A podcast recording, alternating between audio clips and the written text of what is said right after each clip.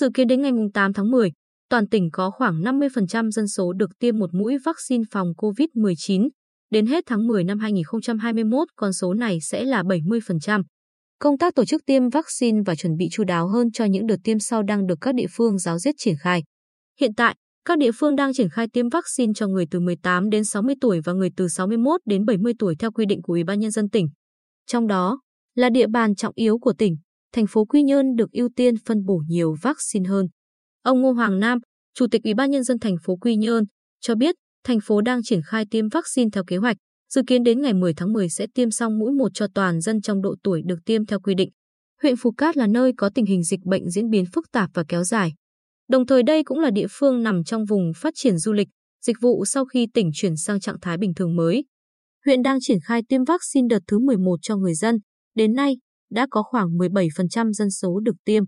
Riêng xã Cát Hải và thị trấn Cát Tiến đã đạt mức 90% dân số. Các địa phương đang tiếp tục giả soát để tiêm xong 100% người dân và công nhân làm việc tại đây. Ông Nguyễn Trung Kiên, Chủ tịch Ủy ban Nhân dân huyện Phù Cát, chia sẻ, chúng tôi triển khai tiêm vaccine cho những vùng có tình hình dịch bệnh phức tạp trước, trong đó ưu tiên cho xã Cát Hải và thị trấn Cát Tiến là để phục vụ kế hoạch hồi phục, phát triển kinh tế xã hội của tỉnh. Ngoài ra, chúng tôi tiếp tục giả soát tiêm vaccine cho phụ nữ có thai và người từ 60 đến 70 tuổi theo lượng vaccine được phân bổ.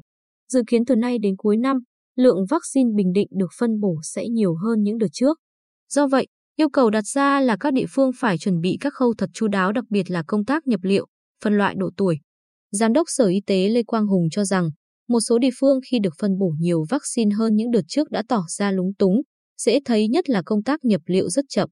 Vì vậy, các địa phương nên nhập liệu trước, không chỉ đối với người từ 18 tuổi trở lên như các đợt trước mà phải từ 12 tuổi trở lên, bởi hiện đã có vaccine dành cho trẻ em. Phải sẵn sàng để khi có vaccine đến đâu là tiêm sớm ngay đến đó. Tại huyện Hoài Ân, công tác nhập liệu để phục vụ chiến dịch tiêm vaccine phòng chống dịch COVID-19 được huyện chú trọng.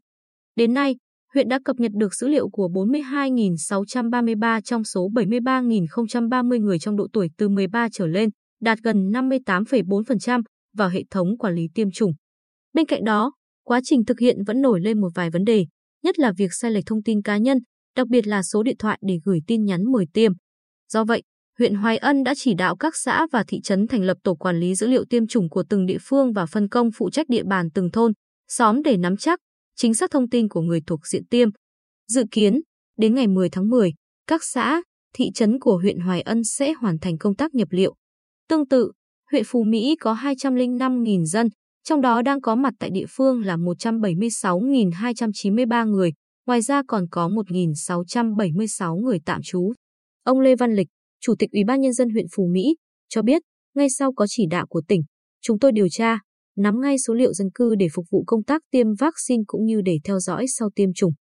Chúng tôi đã nhập liệu được hơn 21% số người trong độ tuổi tiêm.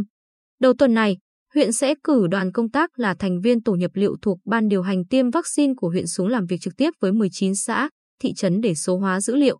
Nhằm tiết kiệm thời gian, chúng tôi sử dụng dữ liệu có sẵn của cơ quan bảo hiểm y tế, với phần dữ liệu còn lại, chúng tôi sẽ nhập thủ công. Dự kiến đến hết ngày 8 tháng 10, huyện sẽ nhập liệu 100% trường hợp thuộc diện tiêm chủng. Ngoài ra, để công tác tiêm chủng thực hiện đúng tiến độ và an toàn, Giám đốc Sở Y tế Lê Quang Hùng cho biết thêm. Do cùng một lúc chúng ta có thể nhận được nhiều loại vaccine khác nhau nên các địa phương phải chuẩn bị các điểm tiêm theo từng loại vaccine và theo từng đối tượng phù hợp để đảm bảo an toàn. Ví dụ như vaccine Pfizer thì tiêm cho người 70 tuổi trở lên, AstraZeneca thì tiêm cho người trên 60 tuổi. Ngoài ra, các địa phương cũng phải bố trí nhân lực y tế để đảm bảo tiến độ tiêm chủng. Đặc biệt phải đảm bảo giãn cách tại các điểm tiêm.